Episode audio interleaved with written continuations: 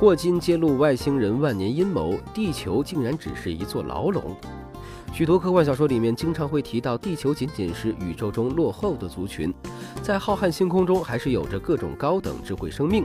而有的小说里面还描绘出一种更惊悚的猜测：人类或许只是那些高等智慧生物的圈养物，而地球仅仅只是一座牢狱而已。这种天马行空的想法简直令人不寒而栗。而近日，前段时间开通了微博之后，瞬间成网红的霍金透露了一个惊天秘密，而这个推断只能说更加的不可思议。一，霍金揭露外星人万年阴谋，地球竟然只是一座牢笼。近日，霍金警告 NASA 停止外星人探索。在被问到人类什么时候才能发现外星生命的时候，霍金表示，在未来二十年，科学家不太可能发现智慧外星生物。而对于外星生命，霍金认为，我希望外星人不会发现地球人类。霍金曾经预言过地球命运。他说，外星高级生命在游牧宇宙期间，很可能会消灭他们所看到的一切物种，预示着外星人终将屠戮到地球，甚至觉得地球就是囚禁人类的最强监狱牢笼，劝人类赶紧寻找第二星球进行星际移民，不然必将受到外星人的灭顶之灾。工信部发话，加快取消漫游费，制定新的方案。漫游费一直以来都是一种不太合理的存在，而且到了如今网络如此发达的时代，漫游费的意义更变得有点微妙了。对此，取消漫游费的呼声一直不断。近日，工信部就发话一锤定音，下一步也将继续引导企业重点针对尚未使用市话、长途漫游统一价格套餐的这部分用户需求，制定出台资费方案，加快取消漫游费步伐。网络主播膨胀时代结束，下月公布黑名单，永不雇佣。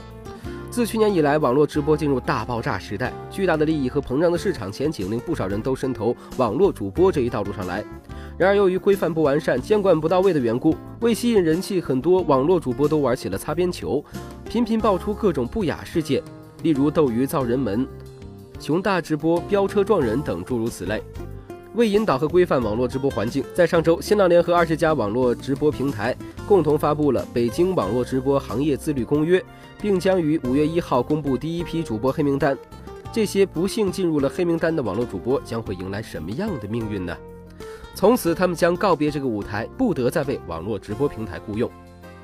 P2P 迎来最大洗牌，互联网金融整治时间表出炉。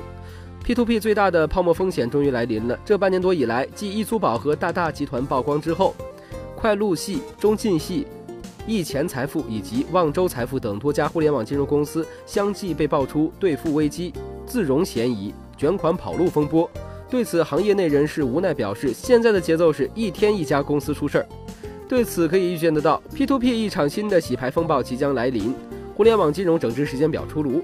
国务院组织十四部委展开的整肃风暴，而各地金融办及地方监管部门也将加紧行动起来，停止工商注册，全面进行检查，整顿互金广告，建立一户一档，划定红线，政府不兜底。一场席卷整个互联网金融领域的专项整治一触即发。乐视招来一批猛虎，原上汽副总加盟乐视汽车，出任总裁兼 COO。乐视在近年来说可以说是膨胀式发展。这节奏令 BAT 都感到心惊，在生态链的打造上，乐视无疑是走在了所有人前头。目前，乐视又招来了一匹猛虎，原上海汽车集团副总裁张海亮正式加盟乐视汽车，出任总裁并兼 COO 职位。贾跃亭前不久刚发布了乐视超级汽车，一度哽咽。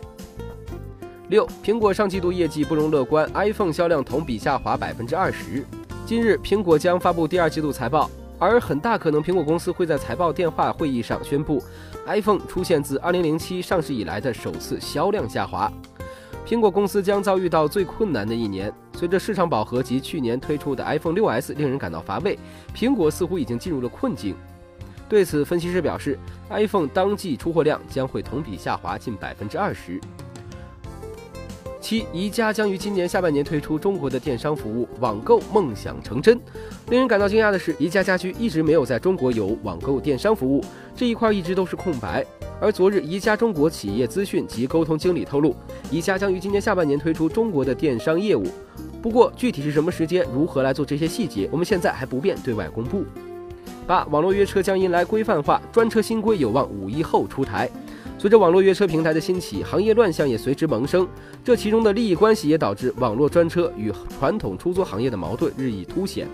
对此，专车新规的提议引起了中介人士关注。自从去年十月份公开征求意见的《网络预约出租汽车经营服务管理暂行办法》求意见稿已经沉寂无声近半年。